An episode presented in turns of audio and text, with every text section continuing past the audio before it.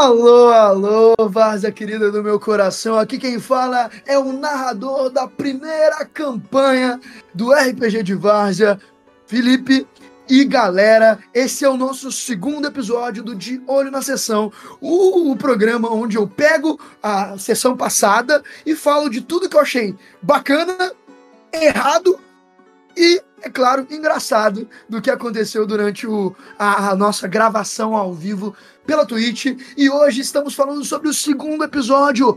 É, segundo episódio cronológico, mas o primeiro episódio oficial da campanha, que foi a Batalha Gélida. Aliás, eu, o, episódio, o nome do episódio, quando eu tava criando o que ia acontecer, era entrando numa fria maior ainda com a Pari, né? Mas assim, vamos usar essa piada para ficar tranquilo. De qualquer forma, é, eu queria então é, comentar algumas coisas que aconteceram, algumas escolhas que foram tomadas que eu achei incríveis. É, é incrível. Quando a gente está trabalhando como mestre, né, como narrador, a criação é o pano de fundo, o trabalho acontece muito fora da sessão.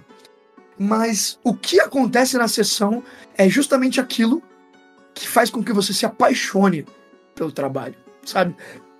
Quando você está criando o mundo, pô, é divertido, eu adoro. Mas quando você vê o mundo tomando vida, e tomando uma vida que não é a sua vida, nem a vida do jogador, mas uma vida que vocês fazem juntos, é, é o momento onde realmente o. É o por que você faz esse tipo de coisa, né? É o que faz o mestre se sentir realizado. Então eu queria comentar alguns do, do, desses momentos que aconteceram durante a sessão. Eu queria comentar então pela pr primeira coisa dessa sessão, que foi um momento onde eu fui pego de supetão, arriar as minhas calças, que foi um momento onde, assim que bate o combate, eu tive que colocar o taberneiro gritando para que as pessoas saíssem da taverna. E eu pensei o quê? Os caras vão estar tá no meio da luta, querendo matar, matar lagarto. Eles não vão nem pensar em sair, eles vão avançar para cima do lagarto. E aí o que, o que os meus players fazem? Eles acatam a ordem, filho. Eles literalmente dizem, é, vamos sair, vamos embora. Vamos, o que, que a gente tá fazendo aqui? Eles, o, cada um dos, dos jogadores, né? O Ulfric, o guerreiro é, veterano, faz a parede de escudos, enquanto o. É, enquanto tanto o Cedric quanto os Hélios, que são os caçulas, quanto o Hélio, que são os caçulas da party, saem correndo, se escondendo por trás. E, a, e, e o Wendell grita com, com um chamado de águia para tentar desescalar a situação. Mas ali não, não tinha jeito. A verdade é essa. Os caras queriam a pedra. Se ele não oferecesse a pedra, não tinha jeito de evitar o combate. Então. E é interessante também porque a Surling, é, o, o Bruno, para não interromper a narrativa, me mandou no privado que ele queria fazer um teste de, de percepção de discernir as realidades. E ele falhou. Então foi por isso que ele tava com dor de cabeça, por isso que ele tava que a Surly tava desconcertada, porque ele falhou num teste de percepção. De novo, cara. Parece que é sacanagem. ai, ai. Isso não vai virar parte do Até aparecer na tela, que é claro que vai. Eu vou fazer o corte de novo. Você tá fudido. ai, ai. Vamos lá. Continuando. De qualquer forma, então a gente os players que eu pensei que iam avançar para cima do lagarto decidiram fugir. E a verdade é, eu não tinha nem pensado nisso. E, e por que, que isso era importante? Por que, que essa batalha era importante? É, porque eu queria introduzir um dos vilões da campanha. Né? O, o carroceiro, que virou o nome dele, né? Que ele não se apresentou. Aliás, eu fiz o nome, eu ia fazer ele se apresentar e eu esqueci o nome na hora. Então, assim, é, ele ia se apresentar para vocês terem um nome, mas ficou ainda mais misterioso. De qualquer forma, ele precisava que alguém morresse. Ele precisava. Para ele aparecer, alguém tinha que morrer. E tinha que morrer dentro da taverna. Então, nesse momento, eu falei assim: cara, esses caras vão tentar fugir. E aí, e vocês veem claramente, eu, você vê no, claramente no rosto do, do Bruno a frustração dele, porque ele queria fugir. Ele queria muito fugir. E quando eu puxo, e aí eu pensei, cara, pô, tá cheio de refém, tá cheio. Claro que eles vão ameaçar, né? E é interessante, porque nesse momento a gente descobre que tipo de pare que os que os meninos querem ser, né? Nesse momento, essa primeira escolha é a primeira escolha da campanha, né? Eles podem é, fugir da taverna, salvarem as próprias vidas é, e correr para um lugar seguro, ou eles podem ficar e lutar para proteger uma aldeã, né? Uma garçonete. É, eles podem decidir ser heróis ou serem mercenários. E era uma escolha. Eles podiam tomar essa escolha. E tal, talvez eu teria que re reconstruir a campanha toda, porque eu assumi que eles eram heróis. É, na verdade, eu assumi que eles eram meio. Murder, é, a gente tem um conceito chamado Murder Horrible no, no cenário de DD, que é o mendigo assassino, né? Eu, acho, eu assumi que eles iam só aproveitar a oportunidade de matar gente. Mas. Então, nesse momento, a gente tem a primeira grande escolha da campanha. Que é. E não foi uma escolha que foi tomada por uma pessoa, tá? Isso é bem, bem bacana. Porque foi uma escolha que o, o Bruno com a Surling tomou, o Marcelo com o Cedric tomaram. E aí você vê que, que existem que esses dois núcleos, né? O Cedric tomando essa escolha, e aí o Ulfric acompanhando, a Surling tomando essa escolha e o Iwendel acompanhando. Então você vê que, que foi uma escolha que foi tomada por todos os grupos dentro da party. Nós seremos heróis. E é sempre bacana você sentir que existe um padrão de moralidade nos seus jogadores. dá pra me... Por quê? Porque dá pra mexer com isso de maneira dramática, meu amigo. Então, assim, então a batalha começa e aqui a gente vê pela primeira vez como funciona uma batalha de DW. E eu quis enfatizar isso. Geralmente no D&D e nos jogos de, de RPG em geral, a batalha é meio entificada, né? No sentido de que tem atores e todo mundo age uma vez. Todo mundo age uma vez, todo mundo age uma vez. Os heróis agem, os vilões agem, tem iniciativa, então o, o ordenamento é, é estático. Mas o DW ele é dramático, gente. Ele quer drama. Ele não quer me... joguinho de tabuleiro. Então, assim, o.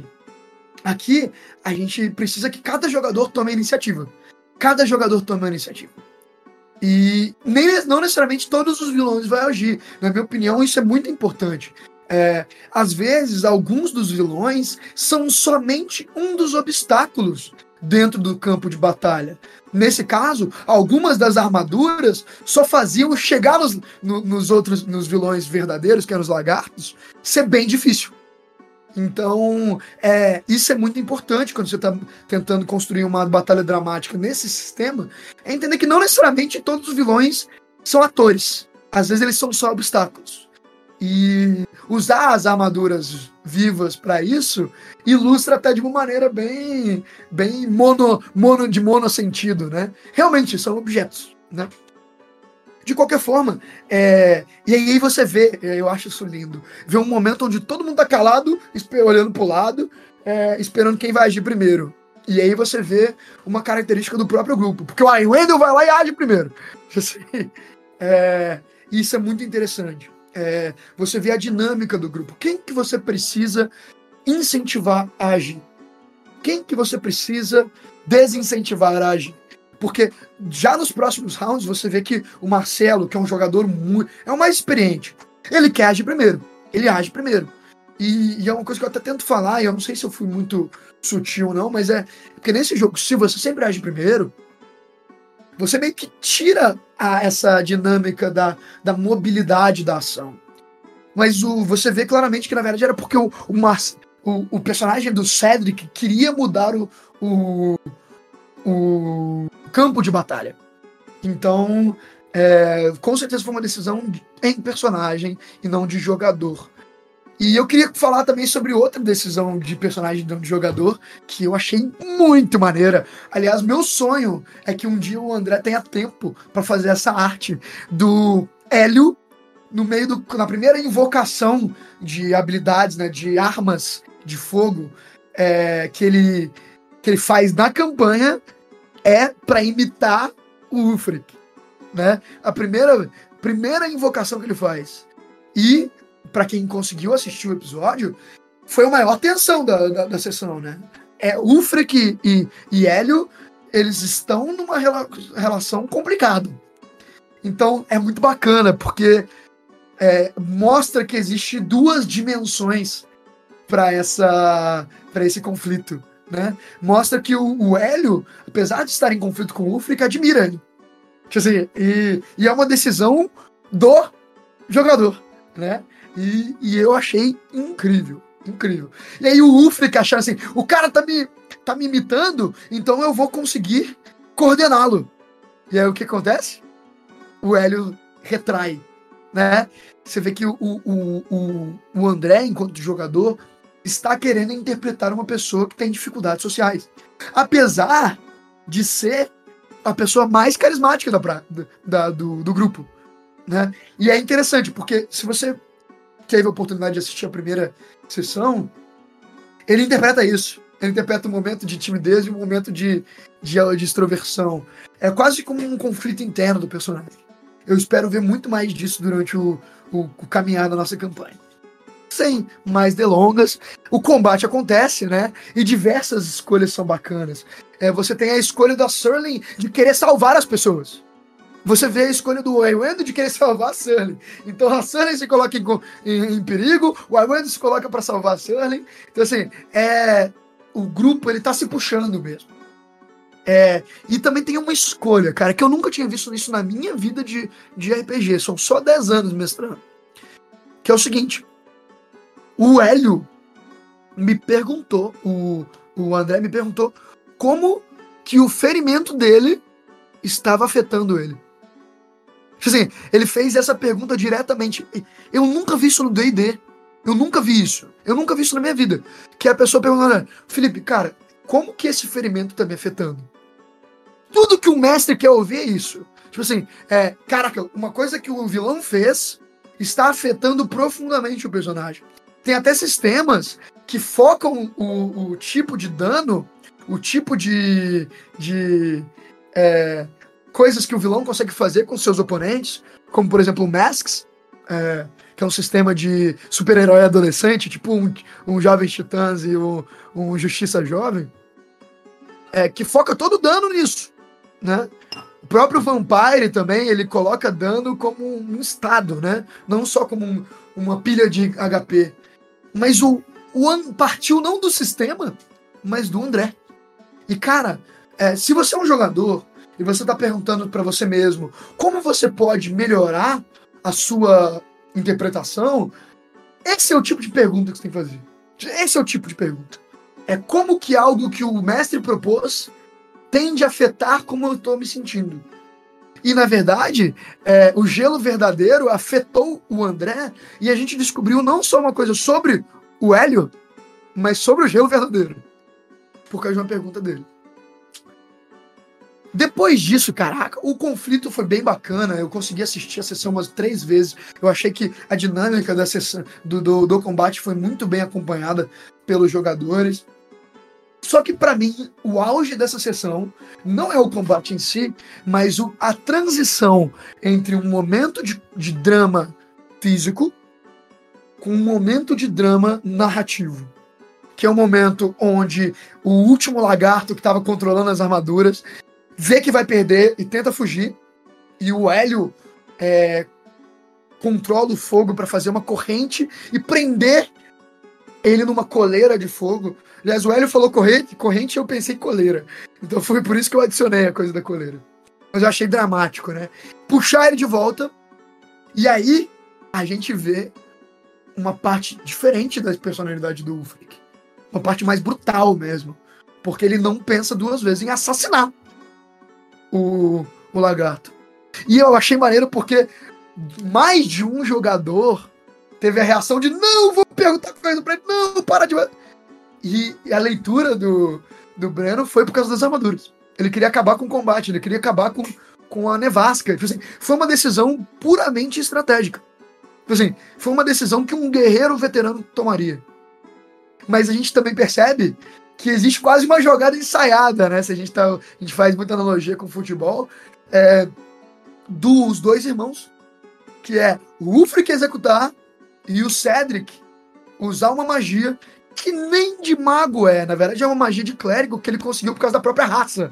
É, o que é muito maneiro, né? É, para invocar o espírito e fazer uma pergunta que novamente me surpreendeu, porque eu queria que um dos mistérios da campanha fosse quem é o, o, a filho, o filho do norte. Eu ia, eu ia colocar é, símbolos, eu ia colocar é, enigmas, para depois a gente. Eu, eu fiz isso, né, na, no jogo, na própria combate, né? Teve um momento que a espada do, do, do Guerreiro Lagarto erra o Marcelo, ele olha para o gelo verdadeiro e tem uma visão, onde ele vê uma criança no meio do gelo. Né? Eu queria fazer uma, um grande mistério, mas aí o Marcelo me pegou de calça errada e perguntou. Eu precisava responder de maneira verdadeira. E é, eu queria até pedir desculpa para os nossos ouvintes, para os meus colegas jogadores, porque eu, tento, eu fico tentando fazer onomatopeia, fico tentando fazer interpretação de voz, mas o nosso querido Discord não me, não me auxilia, né? Então tem diversos momentos durante a gravação que eu tô lá fazendo, movendo meu, o meu, uma minha estrutura corporal para fazer um, um grito de águia, um, um barulho de. E meu amigo, não captura. Aí eu vou escutar isso depois. É um momento de silêncio constrangedor, onde os, os jogadores se, se entreolham e só eles sabem que eu não fiz o barulho. É, então, assim, eu, eu aprendi a minha lição, tá, gente? Não vou fazer mais barulho. Mas vocês podiam me falar às vezes, tá? Podia. Mas beleza. É, continuando. E aí eu tento modular minha voz, eu acho que eu consegui, foi um momento bem dramático. Eu imagino que escutar, eu tô vendo os vídeos, não tô vendo o podcast, mas escutar enquanto podcast é interessante. E a gente tem o, o espírito. E eu, eu sei quem é o, é o Filho do Norte, né? Mas eu não tinha pensado em como apresentar ele de maneira dramática desse jeito. Então eu, eu, eu acho bacana, porque isso mostra a necessidade de você engajar com cultura pop. Engajar com, com outras pessoas, com a criatividade de outras pessoas. Porque eu pensei, cara, como que nesse momento eu tenho um segundo, você vê que eu respiro e eu. E aí eu tô fazendo. E aí eu pensei, cara, eu preciso explicar isso de uma maneira dramática. E eu também preciso distanciar esse vilão de diversos outros vilões que a gente tem é, como presentes na cultura pop, como que são que tem o mesmo arquétipo, né? Tem o mesmo arquétipo do Rei do Inverno, né? Do, dos Drogs, do, do Skyrim. Você precisa tomar cuidado, porque às vezes quando você faz uma referência deliberada, é engraçado, é divertido, é interessante, engaja. Mas se você faz uma, uma referência não deliberada, se você copia e cola uma coisa que tem que ser dramática, você perde seu jogador. Por isso, quando eu tava pensando que eu queria ter um. um, um... Eu queria que o inverno tivesse encarnado. Então eu pensei, cara, eu já vi o Rei do Inverno, eu já vi. O... Cara, por que não uma criança? Por que não? Porque o, o, o inverno ele, ele tem essa, essa conotação de ser uma coisa dra muito dramática e muito introspectiva. E, mas, mas se você fosse o inverno, ele não teria essa conotação. Então você coloca um ser que é lúdico junto com o negócio. E você faz uma alusão que é muito mais interessante do que, por exemplo, o Rei da Noite, mas você faz uma alusão a um mito, que é o Jack Frost, né? Que é o, o, o João Inverninho, basicamente. É, então, assim, você faz uma, uma alusão a um mito que é muito mais antigo e parte da nossa linguagem do que é o próprio Rei da Noite. Então, é, é, foi, uma, foi a inspiração principal pro, pro Jack Frost. E a gente vai ter, pro, foi o Jack Frost, e a gente vai ter é, futuramente artes do Rei do Inverno, do, do Filho do Inverno, é, para poder mostrar para vocês de onde eu me inspirei para poder fazer esse vilão. Então a gente tem diversas alcunhas, né? E eu gosto de alcunhas. Geralmente quando você tem uma uma um mundo de fantasia orgânico, que nem na nossa vida, as pessoas chamam as coisas de maneiras diferentes. E é bacana porque às vezes até quando você erra, é você cria é, novas maneiras que são que aquela entidade é pensada. Então, quem inventou a criança do norte foi o Marlon, não foi nem eu. Quem chamou ele de criança do norte. Mas faz sentido os elfos provavelmente chamarem ele de, ele de criança do norte. Então, é, é uma coisa que você pode aceitar criações dos seus jogadores como uma fertilidade do seu mundo. E o Marlon, é, na minha opinião, é a pessoa que está fazendo isso constantemente, né? Nessa sessão ele criou o, a criança do norte, criou o fato dele conseguir é, alterar objetos inanimados e transformá-los brevemente em animais, e também criou a próprio fim da sessão, que era o abrigo do inverno, né? Que vai ser o local onde a gente vai passar quase a próxima sessão inteira.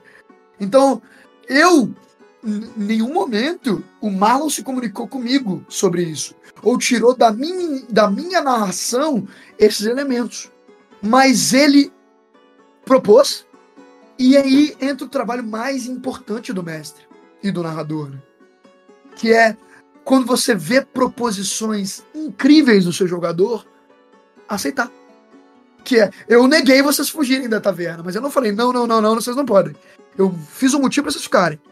Mas quando você me. Pro... Quando o Marlon, o nosso produtor querido, Saik Sapio do, do RPG de Vaza, ele propôs essas coisas, ele. Eu, eu aceitei sem pestanejar. Por quê? Porque fazia sentido para um mundo que não é só do narrador, ele é também do jogador. Então, para vocês terem uma ideia, eu criei toda uma série de NPCs de Tundra do Norte, né? Que nós só veremos num futuro bem distante, é, no momento em que ele falou que queria fugir. Então, assim, é diferente do, do, do vilão que eu queria introduzir, que eu achava que era necessário introduzir nesse momento, é, muito trabalho foi realizado, até de criar voz, tá? Mas que só veremos depois. E isso é perfeito. Por quê? Porque não é porque você tem um elemento do mundo que ele é um elemento que seus jogadores querem engajar. Então, faz o, a decisão de engajar com o mundo dos jogadores.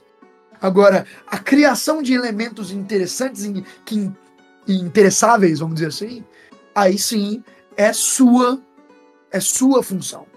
É, a gente acaba essa sessão com eles é, upando, né, evoluindo, é, passando de nível. É, a gente acaba com essa sessão até com a gente apresentando a forma de, de para os nossos ouvintes, a maneira de se evoluir dentro do DW.